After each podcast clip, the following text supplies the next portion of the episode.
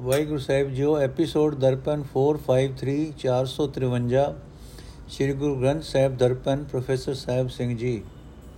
ਰਾਗ ਮਲਾਰ ਬਾਣੀ ਭਗਤ ਨਾਮਦੇਵ ਜੀ ਕੀ। ਏਕ ਓੰਕਾਰ ਸਤਗੁਰ ਪ੍ਰਸਾਦ। ਸੇਵੀ ਲੈ ਗੋਪਾਲ ਰਾਏ, ਅਕੁਲ ਨਿਰੰਜਨ, ਭਗਤ ਦਾਨ ਦੀਜੈ, ਜਾਚੇ ਸੰਤ ਜਨ ਰਹਾਓ ਜਾਚੇ ਘਰ ਦਿਗ ਦਿਸੈ, ਸਰਾਏ ਚਾ ਬੈਕੁੰਠ ਭਵਨ ਚਿਤਰਸਾਲਾ। ਸਪਤ ਲੋਕ ਸਮਾਨ ਪੂਰੀ ਲੈ।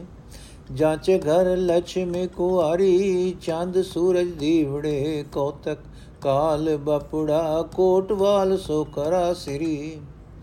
ਸੋ ਐਸਾ ਰਾਜਾ ਸ਼੍ਰੀ ਨਰ ਹਰੀ। ਜਾਂਚੇ ਘਰ ਕੁਲਾਲ ਬ੍ਰਹਮਾ ਚਤੁਰਮੁਖ ਡਾਵੜਾ, ਜਿਨ ਬਿਸੁ ਸੰਸਾਰ ਰਾਚਿਲੇ ਜਾਕੇ ਘਰ ਈਸ਼ਰ ਬਾਵਲਾ ਜਗਤ ਗੁਰੂ ਤਤ ਸਾਰਖਾ, ਗਿਆਨ ਬਾਖਿਲੇ।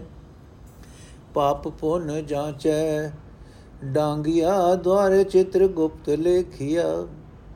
ਧਰਮ ਰਾਏ ਪਰ ਲਈ ਪ੍ਰਤਹਾਰ ਸੋ ਐਸਾ ਰਾਜਾ ਸ੍ਰੀ ਗੋਪਾਲ।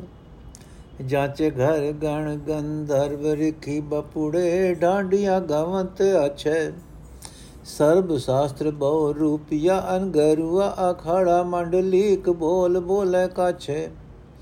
ਚੋਰ ਢੂਲ ਜਾਂਚੇ ਹੈ ਪਵਨ, ਚੇਰੀ ਸਕਦ ਜੀਤ ਲੈ ਭਵਨ ਅਨ ਟੂਕ ਜਾਂਚੇ ਭਸਮਤੀ, ਸੋ ਐਸਾ ਰਾਜਾ ਤ੍ਰਿਭੁਵਨ ਪਤੀ ਜਾਂਚੇ ਘਰ ਕੂਰਮਾ, ਪਾਲ ਸਹਿਸਤਰ ਫਨੀ, ਬਾਸਕ ਸੇਜ ਵਾਲਵਾ ਅਠਾਰਾਂ ਬਾਰ ਬਨਾਸਪਤੀ ਮਾਲਣੀ ਛਿਨ ਵੈ ਕਰੋੜੀ ਮੇਘ ਮਾਲਾ ਪਾਣੀ ਹਾਰਿਆ।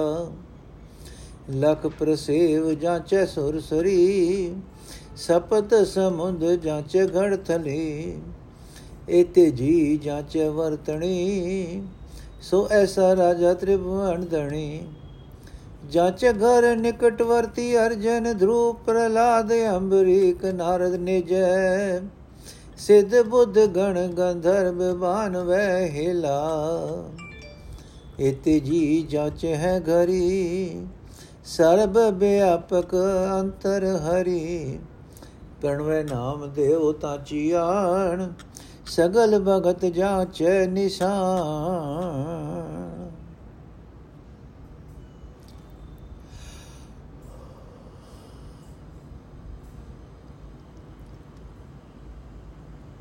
ਨੋਟ, ਨਾਮਦੇਵ ਜੀ, ਪਰਮਾਤਮਾ ਦਾ ਅਨੰਨ ਭਗਤ ਸਨ। ਦੇਵੀ ਦੇਵਤੇ ਅਵਤਾਰ ਆਦਿਕ ਦੀ ਪੂਜਾ ਦੀ ਉਹ ਸਦਾ ਨਿਖੇਧੀ ਕਰਦੇ ਰਹੇ। ਗੌਣ ਰਾਗ ਵਿੱਚ ਉਹ ਲਿਖਦੇ ਹਨ, ਹਉ ਤੋ ਏਕ ਰਮਈਆ ਲੈ ਹੋ ਆਨ ਦੇਵ ਬਦਲਾਵਨ ਦੇ ਹੋ ਪਰ ਹਿੰਦੂ ਕੌਮ ਵਿੱਚ ਬਿਆਨ ਦੇਵੀ ਦੇਵਤਿਆਂ ਦੀ ਪੂਜਾ ਚਿਰ ਤੋਂ ਤੁਰੀ ਆ ਰਹੀ ਹੈ।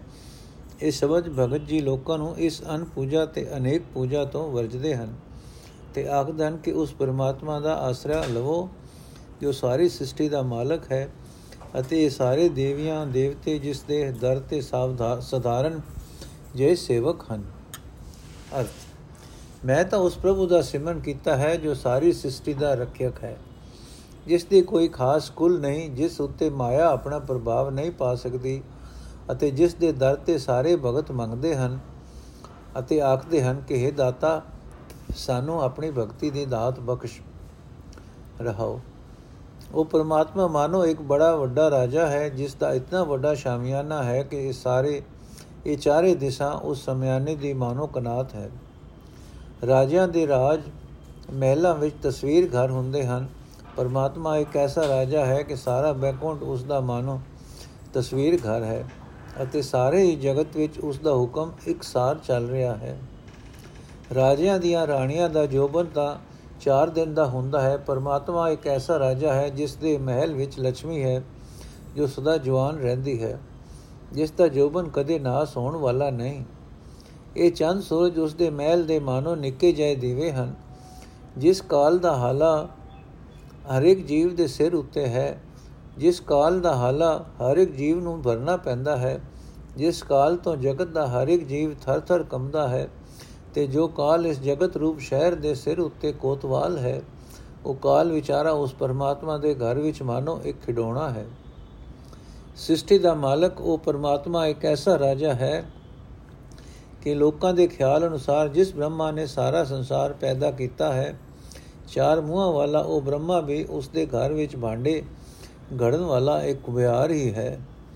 ਭਾਵ ਉਸ ਪਰਮਾਤਮਾ ਦੇ ਸਾਹਮਣੇ ਲੋਕਾਂ ਦਾ ਮੰਨਿਆ ਹੋਇਆ ਬ੍ਰਹਮਾ ਵੀ ਇਤਨੀ ਹੀ ਹਸਤੀ ਰੱਖਦਾ ਹੈ ਜਿਤਨੀ ਕਿ ਕਿਸੇ ਪਿੰਡ ਦੇ ਚੌਧਰੀ ਦੇ ਸਾਹਮਣੇ ਪਿੰਡ ਦਾ ਗਰੀਬ ਕੁੰਭਿਆਰ ਇਹਨਾਂ ਲੋਕਾਂ ਦੀਆਂ ਨਜ਼ਰਾਂ ਵਿੱਚ ਤਾਂ ਸ਼ਿਵ ਜੀ ਜਗਤ ਦਾ ਗੁਰੂ ਹੈ, ਜਿਸ ਨੇ ਜਗਤ ਦੇ ਜੀਵਾਂ ਵਾਸਤੇ ਅਸਲ ਸਮਝਣ ਯੋਗ ਉਪਦੇਸ਼ ਸੁਣਾਇਆ ਹੈ। ਭਾਵ ਜੋ ਸਾਰੇ ਜੀਵਾਂ ਨੂੰ ਮੌਤ ਦਾ ਸੁਨੇਹਾ ਪੜਾਉਂਦਾ ਹੈ, ਜੋ ਸਭ ਜੀਵਾਂ ਦਾ ਨਾਸ਼ ਕਰਦਾ ਮੰਨਿਆ ਜਾ ਰਿਹਾ ਹੈ, ਇਹ ਸ਼ਿਵ ਜੀ ਸ੍ਰਿਸ਼ਟੀ ਦੇ ਮਾਲਕ ਉਸ ਪਰਮਾਤਮਾ ਦੇ ਘਰ ਵਿੱਚ ਮਾਨੋ ਇੱਕ ਕਮਲਾ ਮਸਖਰਾ ਹੈ। ਰਾਜੇ ਲੋਕਾਂ ਦੇ ਰਾਜ ਮਹਿਲਾਂ ਦੇ ਦਰਵਾਜ਼ੇ ਉੱਤੇ ਚੋਬਦਾਰ ਖੜੇ ਹੁੰਦੇ ਹਨ, ਜੋ ਰਾਜਿਆਂ ਦੀ ਹਜ਼ੂਰੀ ਵਿੱਚ ਜਾਣ ਵਾਲਿਆਂ ਨੂੰ ਵਰਜਦੇ ਜਾਂ ਆਗਿਆ ਦਿੰਦੇ ਹਨ। ਘਟ-ਘਟ ਵਿੱਚ ਵਸਣ ਵਾਲੇ ਰਾਜਨ ਪ੍ਰਭੂ ਨੇ ਐਸਾ ਨਿਯਮ ਬਣਾਇਆ ਹੈ ਕਿ ਹਰ ਇੱਕ ਜੀਵ ਦਾ ਕੀਤਾ ਚੰਗਾ ਜਾਂ ਮੰਦਾ ਕੰਮ ਉਸ ਪ੍ਰਭੂ ਦੇ ਮਹਿਲ ਦੇ ਦਰ ਤੇ ਚੌਬਦਾਰ ਹੈ। ਭਾਵ ਹਰ ਇੱਕ ਜੀਵ ਦੇ ਅੰਦਰ ਹਿਰਦੇ ਘਰ ਵਿੱਚ ਪ੍ਰਭੂ ਵਸ ਰਿਹਾ ਹੈ, ਪਰ ਜੀਵ ਦੇ ਆਪਣੇ ਕੀਤੇ ਚੰਗੇ ਮੰਦੇ ਕੰਮ ਦੀ ਕੰਮ ਹੀ ਉਸ ਪ੍ਰਭੂ ਦੇ ਤੋਂ ਵਿਤ ਕਰਾ ਦਿੰਦੇ ਹਨ। ਜਿਸ ਚਿੱਤਰਗੁਪਤ ਦਾ ਸਹਿਮ ਹਰ ਇੱਕ ਜੀਵ ਨੂੰ ਲੱਗਾ ਹੋਇਆ ਹੈ, ਉਹ ਚਿੱਤਰਗੁਪਤ ਉਸ ਦੇ ਘਰ ਇੱਕ ਮੁਨੀਮ ਦੀ ਹਸਤੀ ਰੱਖਦਾ ਹੈ। ਲੋਕਾਂ ਦੇ ਬਾਣੇ ਪਰਲੋ ਲਿਆਉਣ ਵਾਲਾ ਧਰਮਰਾਜ ਉਸ ਪ੍ਰਭੂ ਦੇ ਮਹਿਲ ਦਾ ਇੱਕ ਮਾਮੂਲੀ ਦਰਬਾਨ ਹੈ। ਇਹਨਾਂ ਭਵਨਾਂ ਦਾ ਮਾਲਕ ਪਰਮਾਤਮਾ ਇੱਕ ਐਸਾ ਰਾਜਾ ਹੈ, ਜਿਸ ਦੇ ਦਰ ਤੇ ਸ਼ਿਵ ਜੀ ਤੇ ਗਣ ਸ਼ਿਵ ਜੀ ਦੇ ਗਣ ਦੇਵਤਿਆਂ ਦੇ ਰਾਗੀ ਅਤੇ ਸਾਰੇ ઋષਿ ਇਹ ਵਿਚਾਰੇ ਡਾਢੀ ਬਣ ਕੇ ਉਸ ਦੀਆਂ ਸਿਫਤਾਂ ਦੀਆਂ ਵਾਰਾਂ ਗਾਉਂਦੇ ਹਨ। ਸਾਰੇ ਸ਼ਾਸਤਰ ਮਾਨੋ ਬਹੁ ਰੂਪੀਏ ਹਨ। ਇਹ ਜਗਤ ਮਾਨੋ ਉਸ ਦਾ ਨਿੱਕਾ ਜਿਹਾ ਅਖਾੜਾ ਹੈ। ਇਸ ਜਗਤ ਦੇ ਰਾਜੇ ਉਸ ਦਾ ਹਾਲਾ ਭਰਨ ਵਾਲੇ ਹਨ। ਉਸ ਦੀ ਸਿਫਤ ਦੇ ਸੁੰਦਰ ਬੋਲ ਬੋਲਦੇ ਹਨ। ਉਹ ਪ੍ਰਭੂ ਇੱਕ ਐਸਾ ਰਾਜਾ ਹੈ ਕਿ ਉਸ ਦੇ ਦਰ ਤੇ ਪਵਨ ਚੌਰ ਬਰਦਾਰ ਹੈ, ਮਾਇਆ ਉਸ ਦੀ ਦਾਸੀ ਹੈ ਜਿਸ ਨੇ ਸਾਰਾ ਜਗਤ ਜਿੱਤ ਲਿਆ ਹੈ। ਇਹ ਧਰਤੀ ਉਸ ਦੇ ਲੰਗਰ ਵਿੱਚ ਮਨੋ ਚੁੱਲਾ ਹੈ, ਭਾਵ ਸਾਰੀ ਧਰਤੀ ਦੇ ਜੀਆਂ ਨੂੰ ਉਹ ਆਪ ਹੀ ਰਿਜਕ ਦੇਣ ਵਾਲਾ ਹੈ।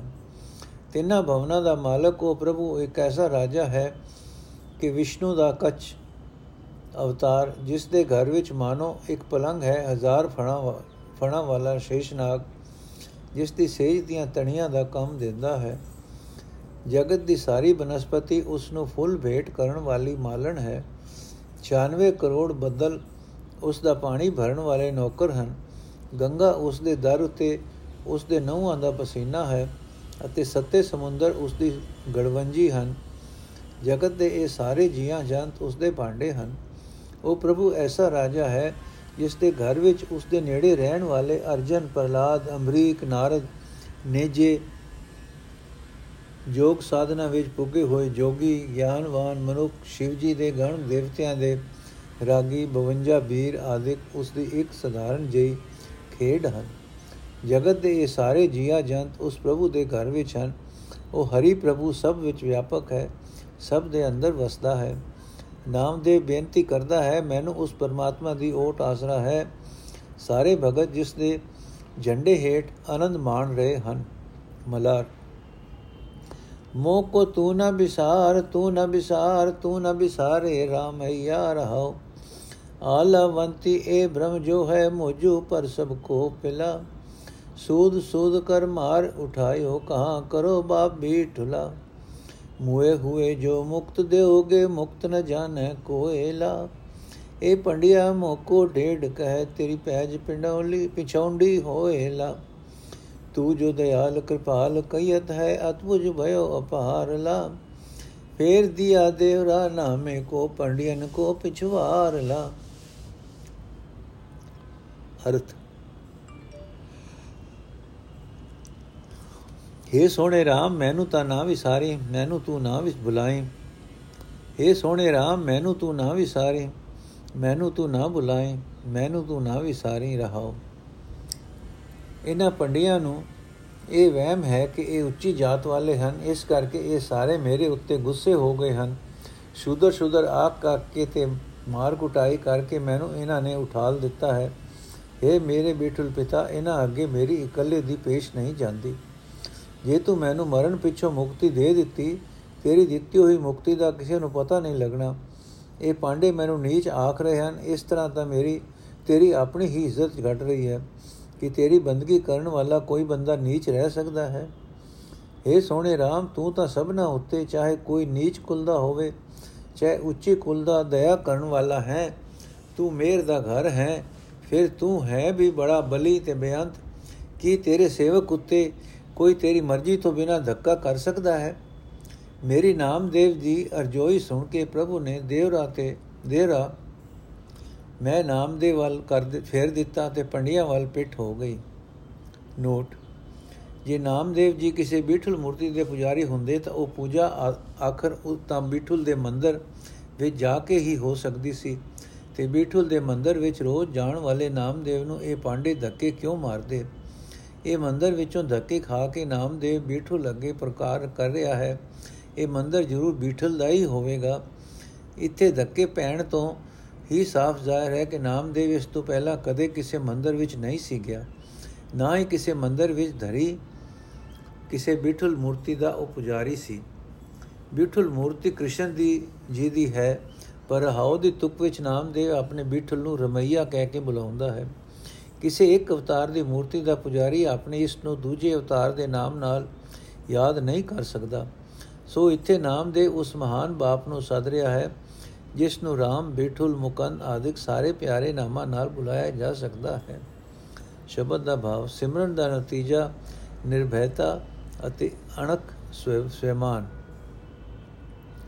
ਮਲਾਰ ਬਾਣੀ ਭਗਤ ਰਵਿਦਾਸ ਜੀ ਕੀ ਇੱਕ ਓੰਕਾਰ ਸਤਗੁਰ ਪ੍ਰਸਾਦ, ਨਾਗਰ ਜਨਾ ਮੇਰੀ ਜਾਤ ਵਿਖਿਆਤ ਚਮਾਰੰ ਹਿਰਦੇ RAM ਗੋਬਿੰਦ ਗੁਣ ਸਾਰੰ ਰਹਾਉ ਸੁਰਸਰੀ ਸਰਲ ਕ੍ਰਿਤ ਬਾਰ ਨੀਰੇ ਸੰਤ ਜਨ, ਰਹਿਤ ਨਹੀਂ ਪਾਨੰ, ਸੁਰ ਅਪਵਿੱਤਰ ਨਤ ਅਵਰ ਜਲ ਰੇ ਸੁਰਸਰੀ, ਮਿਲਤ ਨ ਹੋਏ ਆਨੰ।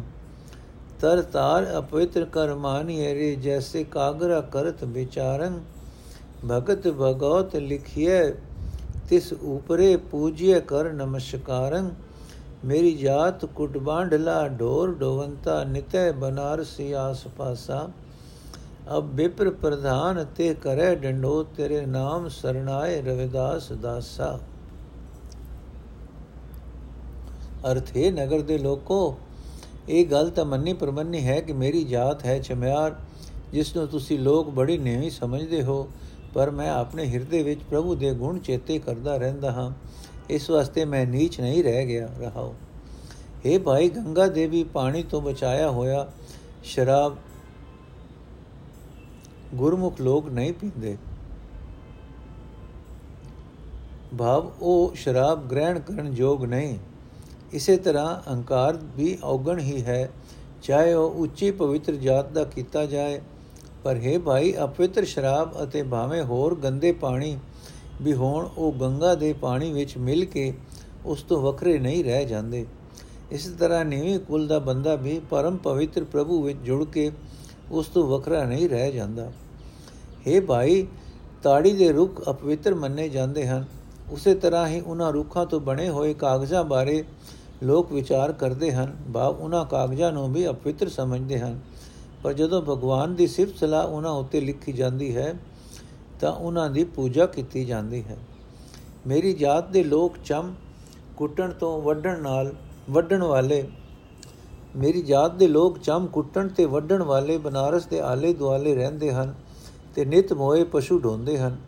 ਪਰ हे ਪ੍ਰਭੂ, ਉਸੇ ਕੁਲ ਵਿੱਚ ਜੰਮਿਆ ਹੋਇਆ ਤੇਰਾ ਸੇਵਕ ਰਵਿਦਾਸ ਤੇਰੇ ਨਾਮ ਦੀ ਸ਼ਰਨ ਆਇਆ ਹੈ। ਉਸ ਨੂੰ ਹੁਣ ਵੱਡੇ ਵੱਡੇ ਬ੍ਰਾਹਮਣ ਨਮਸਕਾਰ ਕਰਦੇ ਹਨ। ਨੋਟ ਇਸ ਸ਼ਬਦ ਦੀ ਰਹਾਉ ਦੀ ਤੁਕ ਵਿੱਚ ਰਵਿਦਾਸ ਜੀ ਲਿਖਦੇ ਹਨ, ਮੈਂ RAM ਦੇ ਗੁਣ ਸੰਭਾਲਦਾ ਹਾਂ, ਮੈਂ ਗੋਬਿੰਦ ਦੇ ਗੁਣ ਸੰਭਾਲਦਾ ਹਾਂ, ਪਰ ਜੇ ਅਵਤਾਰ ਪੂਜਾ ਦੇ ਦ੍ਰਿਸ਼ਟੀਕੋਣ ਤੋਂ ਵੇਖੀਏ ਤਾਂ RAM ਸ਼੍ਰੀ ਰਾਮਚੰਦਰ ਜੀ ਦਾ ਨਾਮ ਹੈ ਤੇ ਗੋਬਿੰਦ ਸ਼੍ਰੀ ਗੋਪਕ੍ਰਿਸ਼ਨ ਜੀ ਦਾ ਨਾਮ ਹੈ। ਇਹਨਾਂ ਦੋਹਾਂ ਲਫ਼ਜ਼ਾਂ ਦੀ ਇਕੱਠੀ ਵਰਤੋਂ ਤੋਂ ਸਾਫ਼ ਪ੍ਰਤੱਖ ਹੈ ਕਿ ਰਵਿਦਾਸ ਜੀ ਕਿਸੇ ਖਾਸ ਅਵਤਾਰ ਦੇ ਉਪਾਸਕ ਨਹੀਂ ਸਨ। ਉਹ ਉਸ ਪਰਮਾਤਮਾ ਦੇ ਭਗਤ ਸਨ, ਜਿਸ ਦੇ ਵਾਸਤੇ ਇਹ ਸਾਰੇ ਲਫ਼ਜ਼ ਵਰਤੇ ਜਾ ਸਕਦੇ ਹਨ ਤੇ ਸਤਿਗੁਰੂ ਜੀ ਨੇ ਵੀ ਵਰਤੇ ਹਨ। ਭਾਵ ਸਿਮਰਨ ਨਿਵਿਆਂ ਨੂੰ ਉੱਚਾ ਕਰ ਦਿੰਦਾ ਹੈ। ਮਲਾਰ, ਹਰ ਜਪਤ ਤੇਉ ਜਨਾ ਪਦਮ ਕਵਲਾਸ ਪਤ, ਤਾਸ ਸਮਤੁਲ ਨਹੀਂ ਆਨ ਕੋ ਏਕ ਹੀ ਏਕ ਅਨੇਕ ਹੋਇ ਬਿਸਤਰਿਓ ਆਨ ਰੇ ਆਨ ਭਰਪੂਰ ਸੋ ਰਹਾਉ ਜਾ ਕੇ ਭਾਗਵਤ ਲੇਖੀਐ, ਅਵਰ ਨਹੀਂ ਵੇਖੀਐ। ਤਾਸ ਕੀ ਜਾਤ ਅਛੋਪ ਛਿਪਾ ਬਿਆਸ ਮੈਂ ਲੇਖੀਐ, ਸਨਕ ਮੈਂ ਪੇਖੀਐ, ਨਾਮ ਕੀ ਨਾਮ ਨਾ ਸਪਤ ਦੀਪਾ। ਜਾਂ ਕੇ ਈਦ ਬਕਰੀਦ ਕੁਲ ਗਉਰੇ ਬਦ ਕਰੇ ਮਾਨਿਆ ਸੇਖ ਸ਼ਹੀਦ ਪੀਰਾ। ਜਾਂ ਕੇ ਬਾਪ ਵੈਸੀ ਕਰੀ, ਪੂਤ ਐਸੀ ਸਰੀ ਤਿਹੂ ਰੇ ਲੋਕ ਪ੍ਰਸਿੱਧ ਕਬੀਰਾ। ਜਾਂ ਕੇ ਕੁਟਮ ਕੇ ਢੇਡ ਸਭ ਢੋਰ ਦੋਵੰਤ ਫਿਰੈ ਅਜੋ ਬਨਾਰਸੀ ਆਸ ਪਾਸਾ। ਅਚਾਰ ਸਹਿਤ ਬਿਪਰ ਕਰੈ ਡੰਡੋਤ ਤਿਨ ਤਨ ਰਵਿਦਾਸ ਦਾਸਾਨ ਦਾਸਾ। ਅਰਥ, ਜੋ ਮਨੁੱਖ ਮਾਇਆ ਦੇ ਪਤੀ ਪਰਮਾਤਮਾ ਨੂੰ ਸਿਮਰਦੇ ਹਨ, ਉਹ ਪ੍ਰਭੂ ਦੇ ਅਨੰਤ ਸੇਵਕ ਬਣ ਜਾਂਦੇ ਹਨ।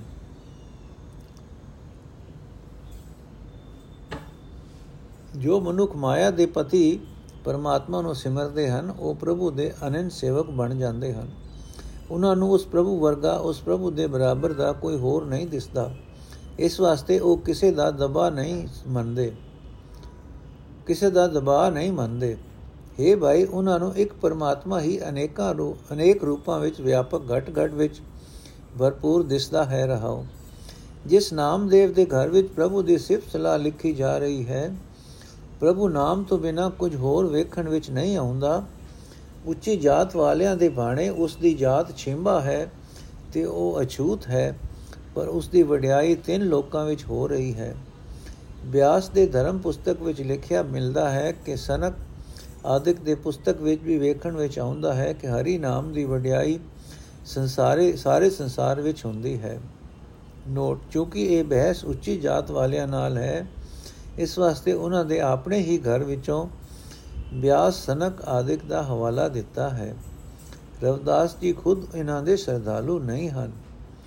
ਇਹ ਭਾਈ, ਜਿਸ ਕਬੀਰ ਦੀ ਜਾਤ ਦੇ ਲੋਕ ਮੁਸਲਮਾਨ ਬਣ ਕੇ ਈਦ ਬਕਰੀਦ ਦੇ ਸਮੇਂ ਹੁਣ ਗਊਆਂ ਹਲਾਲ ਕਰਦੇ ਹਨ ਅਤੇ ਜਿਨ੍ਹਾਂ ਦੇ ਘਰੇ ਹੁਣ ਸਿੱਖਾਂ, ਸ਼ਹੀਦਾਂ ਤੇ ਪੀਰਾਂ ਦੀ ਮਾਨਤਾ ਹੁੰਦੀ ਹੈ, ਜਿਸ ਕਬੀਰ ਦੀ ਜਾਤ ਦੇ ਵਡਿਆਂ ਨੇ ਇਹ ਕਰ ਵਿਖਾਈ ਉਹਨਾਂ ਦੀ ਹੀ ਜਾਤ ਵਿੱਚ ਜੰਮੇ ਪੁੱਤਰ ਤੋਂ ਅਜਿਹੀ ਸ਼ੈ ਸਰ ਆਈ ਕਿ ਮੁਸਲਮਾਨੀ ਹਕੂਮਤ ਦੇ ਦਬਾਅ ਤੋਂ ਨਿਡਰ ਰਹਿ ਕੇ ਹਰੀ ਨਾਮ ਸਿਮਰ ਕੇ ਸਾਰੇ ਸੰਸਾਰ ਵਿੱਚ ਮਸ਼ਹੂਰ ਹੋ ਗਿਆ।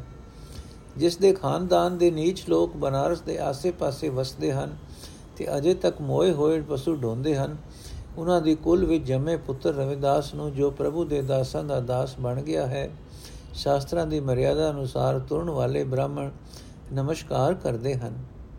ਨੋਟ। ਫਰੀਦ ਜੀ ਅਤੇ ਕਬੀਰ ਜੀ ਦੀ ਸਾਰੀ ਬਾਣੀ ਪੜ੍ਹ ਕੇ ਵੇਖੋ, ਇੱਕ ਗੱਲ ਸਾਫ਼ ਪ੍ਰਤੱਖ ਦਿਸਦੀ ਹੈ। ਫਰੀਦ ਜੀ ਹਰ ਥਾਂ ਮੁਸਲਮਾਨੀ ਲਫ਼ਜ਼ ਵਰਤਦੇ ਹਨ। ਮਲ, ਕੁਲ, ਮੌਤ, ਪੁਰਸਲਾਤ, ਅਕਲ, ਲਤੀਫ, ਗਿਰੀਵਾਨ, ਮਰਗ ਆਦਿਕ ਸਭ ਮੁਸਲਮਾਨੀ ਲਫ਼ਜ਼ ਹੀ ਹਨ। ਖਿਆਲ ਵੀ ਇਸਲਾਮ ਵਾਲੇ ਹੀ ਦਿੱਤੇ ਹਨ। ਜਿਵੇਂ ਮਿੱਟੀ ਪਈ ਅਤੋਲਵੀ ਕੋਈ ਨਾ ਹੁਸੀ ਮਿੱਤ ਇੱਥੇ ਮੁਰਦੇ ਦੱਬਣ ਵਾਲੇ ਇਸ਼ਾਰਾ ਹੈ। ਪਰ ਕਬੀਰ ਜੀ ਦੀ ਬਾਣੀ ਪੜੋ ਸਭ ਲਫ਼ਜ਼ ਹਿੰਦੂਆਂ ਵਾਲੇ ਹਨ। ਸਿਰਫ ਉੱਥੇ ਹੀ ਮੁਸਲਮਾਨ ਲਫ਼ਜ਼ ਮਿਲਣਗੇ ਜਿੱਥੇ ਕਿਸੇ ਮੁਸਲਮਾਨ ਨਾਲ ਬਹਿਸ ਹੈ। ਪਰਮਾਤਮਾ ਵਾਸਤੇ ਆਮ ਤੌਰ ਤੇ ਉਹੀ ਨਾਮ ਵਰਤੇ ਹਨ ਜੋ ਹਿੰਦੂ ਲੋਕ ਆਪਣੇ ਅਵਤਾਰਾਂ ਵਾਸਤੇ ਵਰਤਦੇ ਹਨ ਤੇ ਜੋ ਨਾਮ ਸਤਿਗੁਰੂ ਜੀ ਨੇ ਵੀ ਬਹੁਤੀ ਵਾਰੀ ਵਰਤੇ ਹਨ। ਪਿਤੰਬਰ, ਰਾਮ, ਹਰੀ, ਨਰਾਇਣ, ਸਾਰੰਗਧਰ, ਠਾਕੁਰ ਆਦਿਕ ਇਸ ਉਪਰਲੀ ਵਿਚਾਰ ਤੋਂ ਸੁੱਤੇ ਹੀ ਇਹ ਅੰਦਾਜ਼ਾ ਲੱਗ ਸਕਦਾ ਹੈ ਕਿ ਫਰੀਦ ਜੀ ਮੁਸਲਮਾਨੀ ਘਰ ਅਤੇ ਮੁਸਲਮਾਨੀ ਖਿਆਲਾਂ ਵਿੱਚ ਪੱਲੇ ਹਨ। ਕਬੀਰ ਜੀ ਹਿੰਦੂ ਘਰ ਅਤੇ ਹਿੰਦੂ ਸਭਿਅਤਾ ਵਿੱਚ। ਦੂਜੇ ਲਫ਼ਜ਼ਾਂ ਵਿੱਚ ਇਹ ਕਹਿ ਸਕੀਦਾ ਹੈ ਕਿ ਫਰੀਦ ਜੀ ਮੁਸਲਮਾਨ ਸਨ ਅਤੇ ਕਬੀਰ ਜੀ ਹਿੰਦੂ। ਤਾਂ ਹਾਂ, ਹਿੰਦੂ ਕੁਰੀਤੀਆਂ ਅਤੇ ਕੁਕਰਮਾਂ ਨੂੰ ਉਹਨਾਂ ਦਿਲ ਖੋਲ ਕੇ ਨਸ਼ਰ ਕੀਤਾ ਹੈ। ਇਹ ਗੱਲ ਵੀ ਇਹੀ ਜ਼ਾਹਰ ਕਰਦੀ ਹੈ ਕਿ ਹਿੰਦੂ ਘਰ ਵਿੱਚ ਜਨਮ ਹੋਣ ਅਤੇ ਪਲਣ ਕਰਕੇ ਕਬੀਰ ਜੀ ਹਿੰਦੂ ਰਸਮਾਂ ਤੇ ਮਰਿਆਦਾ ਨੂੰ ਚੰਗੀ ਤਰ੍ਹਾਂ ਜਾਣਦੇ ਸਨ।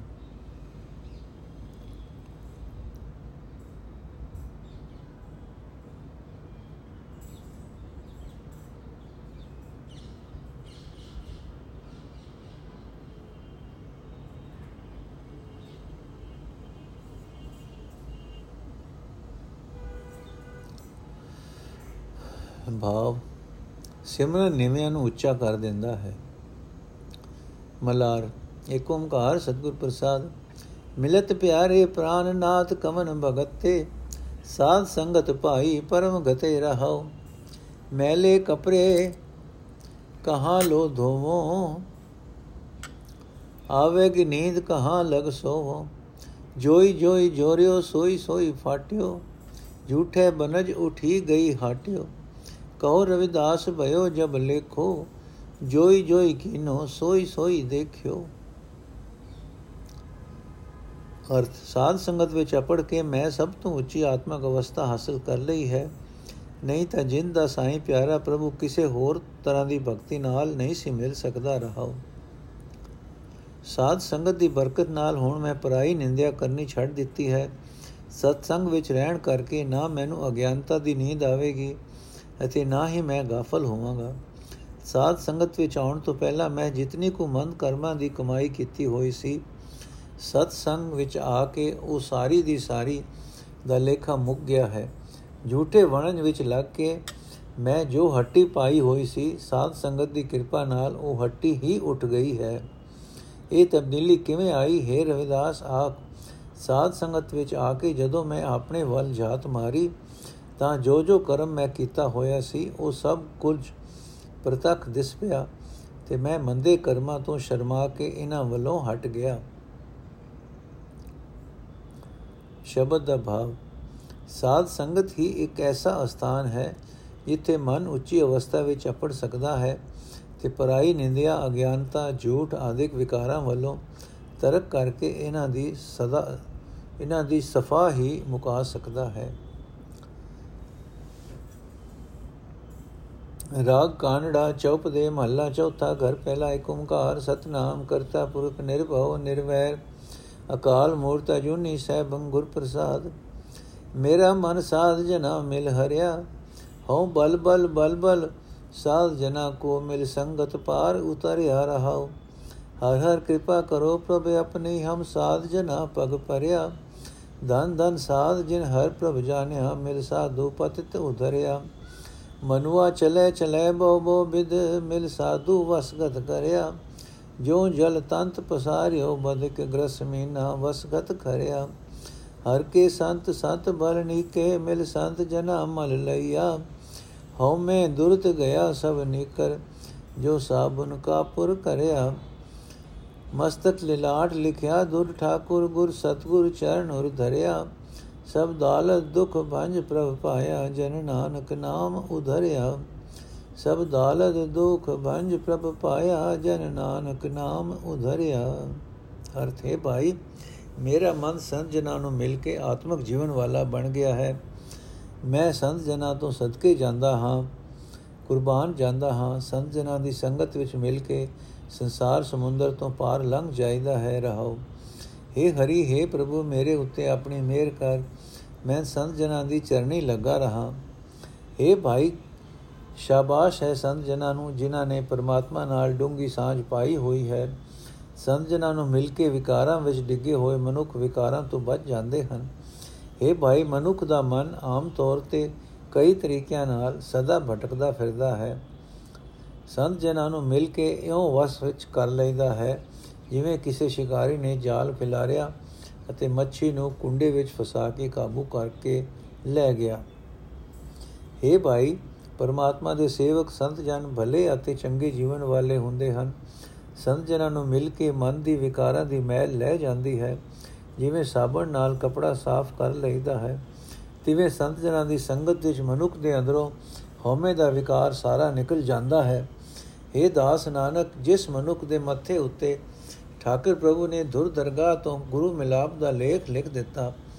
ਉਸਨੇ ਗੁਰੂ ਦੇ ਚਰਨ ਆਪਣੇ ਹਿਰਦੇ ਵਿੱਚ ਵਸਾ ਲਏ। ਉਸਨੇ ਉਹ ਪਰਮਾਤਮਾ ਲੱਭ ਲਿਆ ਜਿਹੜਾ ਸਾਰੀ ਗਰੀਬੀ, ਸਾਰੇ ਦੁੱਖਾਂ ਦਾ ਨਾਸ਼ ਕਰਨ ਵਾਲਾ ਹੈ। ਉਹ ਮਨੁੱਖ ਨਾਮ ਵਿੱਚ ਜੁੜ ਕੇ ਸੰਸਾਰ ਸਮੁੰਦਰ ਤੋਂ ਪਾਰ ਲੰਘ ਗਿਆ। ਕਾਨੜਾ ਮਹੱਲਾ ਚੌਥਾ, ਮੇਰਾ ਮਨ ਸੰਤ ਜਨਾ ਪਗਰੇ ਹਰ ਹਰ ਕਥਾ ਸੁਣੀ ਮਿਲ ਸੰਗਤ, ਮਨ ਕੋਰਾ ਹਰ ਰੰਗ ਭੇਨ ਰਹਾਓ ਹਮ ਅਚਿਤ ਚੇਤ ਨ ਜਾਣੈ ਗਤਮਿਤ ਗੁਰ ਕੀਏ ਸੁਚਿਤ ਚਿਤੇਨ, ਪ੍ਰਭ ਦੀਨ ਦਿਆਲ ਕੀਓ ਅੰਗੀਕ੍ਰਤ, ਮਨ ਹਰ ਹਰ ਨਾਮ ਜਪੇਨ। ਹਰ ਕੇ ਸੰਤ ਮਿਲੈ ਮਨ ਪ੍ਰੀਤਮ ਕਟ ਦੇਵੋ, ਹੀ ਰਾਤੇਨ ਹਰ ਕੇ ਸੰਤ ਮਿਲੇ ਹਰ ਮਿਲਿਆ, ਹਮ ਕੀਏ ਪਤਿਤ ਭਵੇਨ। ਹਰ ਕੇ ਜਨ ਉਤਮ ਜਗ ਕਈਐ ਜਿਨ ਮਿਲਿਆ ਪਾਥਰ ਸੇਨ। ਜਨ ਕੀ ਮਹਿਮਾ ਬਰਨ ਨ ਸਕੋ ਓਏ ਪ੍ਰੀਤਮ ਹਰ ਹਰ ਕੇਨ ਤੁਮ ਹਰ ਸ਼ਾ ਵਡੇ ਪ੍ਰਭ ਸੁਆਮੀ ਹਮ ਵਣ ਜਾ ਰੇ ਰਾਸ ਦੇਨ ਜਨ ਨਾਨਕ ਕੋ ਦਇਆ ਪ੍ਰਭ ਧਾਰੋ ਲਦ ਵਾਖਰ ਹਰ ਹਰ ਲੈ ਜਨ ਨਾਨਕ ਕੋ ਦਇਆ ਪ੍ਰਭ ਧਾਰੋ ਲਦ ਵਾਖਰ ਹਰ ਹਰ ਲੈਨ ਅਰਥੇ ਭਾਈ ਅਸੀਂ ਜੀਵ ਪਰਮਾਤਮਾ ਵੱਲੋਂ ਬੇਧਿਆਨੇ ਗਾਫਿਲ ਰਹਿੰਦੇ ਹਾਂ। ਅਸੀਂ ਨਹੀਂ ਜਾਣਦੇ ਕਿ ਪਰਮਾਤਮਾ ਕਿਹੋ ਜਿਹਾ ਉੱਚੀ ਆਤਮਕ ਅਵਸਥਾ ਵਾਲਾ ਹੈ ਅਤੇ ਕਿਹੜਾ ਵੱਡਾ, ਬੇਅੰਤ ਵੱਡਾ ਹੈ। ਜਿਹੜੇ ਗੁਰੂ ਦੀ ਸ਼ਰਨ ਪੈ ਗਏ, ਉਹਨਾਂ ਨੂੰ ਗੁਰੂ ਨੇ ਸਿਆਣੇ ਚਿੱਤ ਵਾਲੇ ਬਣਾ ਦਿੱਤਾ। ਦੀਨਾ ਉਤੇ ਦਇਆ ਕਰਨ ਵਾਲੇ ਪ੍ਰਭੂ ਨੇ ਜਿਸ ਦਾ ਪੱਕ ਕੀਤਾ ਉਸ ਨੇ ਆਪਣੇ ਮਨ ਵਿੱਚ ਪਰਮਾਤਮਾ ਦਾ ਨਾਮ ਜਪਣਾ ਸ਼ੁਰੂ ਕਰ ਦਿੱਤਾ।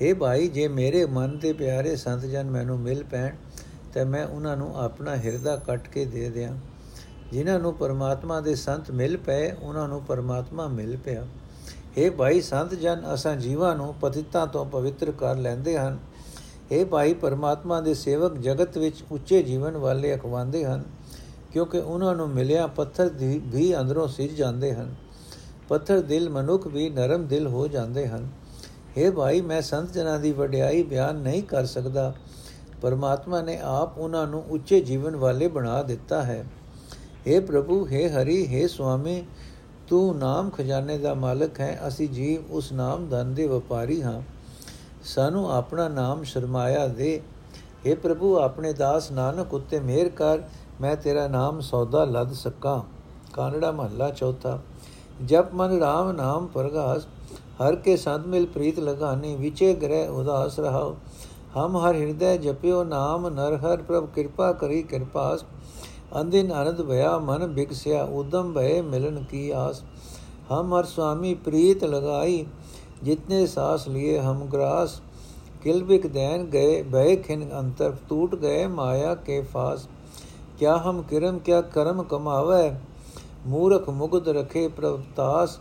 अवगण हारे पाथर भारे सत्संगत मिल तरे तरास जेते शिष्ट करी जगदीशर ते सब ऊंच हम नीच बिख्यास हमरे अवगुण संग गुर मेटे जन नानक मेल लिए प्रभ पास हमरे अवगुण संग गुर मेटे जन नानक मेल लिए प्रभ पास ਅਰਥ ਹੈ ਮਨ ਪਰਮਾਤਮਾ ਦਾ ਨਾਮ ਜਪਿਆ ਕਰ ਨਾਮ ਦੀ ਬਰਕਤ ਨਾਲ ਆਤਮਿਕ ਜੀਵਨ ਦੀ ਸੂਝ ਦਾ ਚਾਨਣ ਹੋ ਜਾਂਦਾ ਹੈ। ਪਰਮਾਤਮਾ ਦੇ ਸੰਤ ਜਨਾਂ ਨੂੰ ਮਿਲ ਕੇ ਜਿਨ੍ਹਾਂ ਦੇ ਅੰਦਰ ਪਰਮਾਤਮਾ ਦਾ ਪਿਆਰ ਬਣ ਜਾਂਦਾ ਹੈ, ਉਹ ਗ੍ਰਸਥ ਵਿੱਚ ਹੀ ਮਾਇਆ ਦੇ ਮੋਹ ਤੋਂ ਨਿਰਲੇਪ ਰਹਿੰਦੇ ਹਨ। ਰਹਾਓ। ਇਹ ਭਾਈ, ਕਿਰਪਾਲ ਪ੍ਰਭੂ ਨੇ ਜਦੋਂ ਅਸਾਂ ਜੀਵਾਂ ਉੱਤੇ ਮਿਹਰ ਕੀਤੀ, ਅਸਾਂ ਹਿਰਦੇ ਵਿੱਚ ਉਸ ਦਾ ਨਾਮ ਜਪਿਆ। ਨਾਮ ਦੀ ਬਰਕਤ ਨਾਲ ਹਰ ਵੇਲੇ ਸਾਡੇ ਅੰਦਰ ਆਨੰਦ ਬਣ ਗਿਆ। ਸਾਡਾ ਮਨ ਖਿੜ ਪਿਆ। ਸਿਮਰਨ ਦਾ ਹੋਰ ਉਦਮ ਹੁੰਦਾ ਗਿਆ। ਪ੍ਰਭੂ ਨੂੰ ਮਿਲਣ ਦੀ ਆਸ ਬਣਦੀ ਗਈ। हे ਭਾਈ, ਅਸਾਂ ਜੀਵਾਂ, ਜਿਨ੍ਹਾਂ ਜੀਵਾਂ ਦੇ ਅੰਦਰ ਪਰਮਾਤਮਾ ਦਾ ਪਿਆਰ ਬਣਿਆ ਤੇ ਜਿਨ੍ਹਾਂ ਨੇ ਹਰ ਇੱਕ ਸਾਹ ਦੇ ਨਾਲ, ਹਰ ਇੱਕ ਗਿਰਾਈ ਦੇ ਨਾਲ ਨਾਮ ਜਪਿਆ, ਉਹਨਾਂ ਦੇ ਇੱਕ ਖਿੰ ਵਿੱਚ ਹੀ ਸਾਰੇ ਪਾਪ ਸੜ ਗਏ। ਮਾਇਆ ਦੀਆਂ ਫਾਈਆਂ ਟੁੱਟ ਗਈਆਂ। ਪਰ हे ਭਾਈ, ਅਸਾਂ ਜੀਵਾਂ ਦੀ ਕੀ ਪਾਇਆ ਹੈ? ਅਸੀਂ ਤਾਂ ਕੀੜੇ ਹਾਂ। ਅਸੀਂ ਕੀ ਕਰਮ ਕਰ ਸਕਦੇ ਹਾਂ? ਸਾਡੀ ਮੂਰਖਾਂ ਦੀ ਤਾਂ ਉਹ ਪ੍ਰਭੂ ਆਪ ਹੀ ਰੱਖਿਆ ਕਰਦਾ ਹੈ। ਅਸੀਂ ਔਗਣਾ ਨਾਲ ਭਰੇ ਰਹਿੰਦੇ ਹਾਂ। ਔਗਣਾ ਦੇ ਭਾਰ ਨਾਲ ਪੱਥਰ ਵਰਗੇ ਭਾਰੇ ਹਾਂ। ਅਸੀਂ ਕਿਵੇਂ ਇਸ ਸੰਸਾਰ ਸਮੁੰਦਰ ਵਿੱਚੋਂ ਤਰ ਸਕਦੇ ਹਾਂ? ਸਾਧ ਸੰਗਤ ਵਿੱਚ ਮਿਲ ਕੇ ਹੀ ਪਾਰ ਲੰਘ ਸਕਦੇ ਹਾਂ। ਉਹ ਮਾਲਕ ਪਾਰ ਲੰਘਾਉਂਦਾ ਹੈ। हे ਭਾਈ, ਜਗਤ ਦੇ ਮਾਲਕ ਪ੍ਰਭੂ ਨੇ ਜਿੱਤੀ ਵੀ ਸ੍ਰਿਸ਼ਟੀ ਰਚੀ ਹੈ, ਇਸ ਦੇ ਸਾਰੇ ਜੀਵ ਜੰਤ ਅਸਾਂ ਮਨੁੱਖਾਂ ਅਖਵਾਣ ਵਾਲਿਆਂ ਨਾਲੋਂ ਉੱਚੇ ਹਨ। ਅਸੀਂ ਵਿਸ਼ੇ ਵਿਕਾਰਾਂ ਵਿੱਚ ਪੈ ਕੇ ਨੀਵੇਂ ਹਾਂ। हे ਦਾਸ ਨਾਨਕ, ਪ੍ਰਭੂ ਸਾਡੇ ਔਗਣ ਗੁਰੂ ਦੀ ਸੰਗਤ ਵਿੱਚ ਮਿਟਾਉਂਦਾ ਹੈ। ਗੁਰੂ ਸਾਨੂੰ ਪ੍ਰਭੂ ਨਾਲ ਮਿਲਾਉਂਦਾ ਹੈ। हे ਦਾਸ ਨਾਨਕ, ਪ੍ਰਭੂ ਸਾਡੇ ਔਗਣ ਗੁਰੂ ਦੀ ਸੰਗਤ ਵਿੱਚ ਮਿਲਾ, ਮਿਟਾਉਂਦਾ ਹੈ। ਗੁਰੂ ਸਾਨੂੰ ਪ੍ਰਭੂ ਨਾਲ ਮਿਲਾਉਂਦਾ ਹੈ। ਵਾਹਿਗੁਰੂ ਜੀ ਕਾ ਖਾਲਸਾ, ਵਾਹਿਗੁਰੂ ਜੀ ਕੀ ਫਤਿਹ। ਅੱਜ ਦਾ ਐਪੀਸੋਡ ਇੱਥੇ ਸਮਾਪਤ ਹੈ ਜੀ।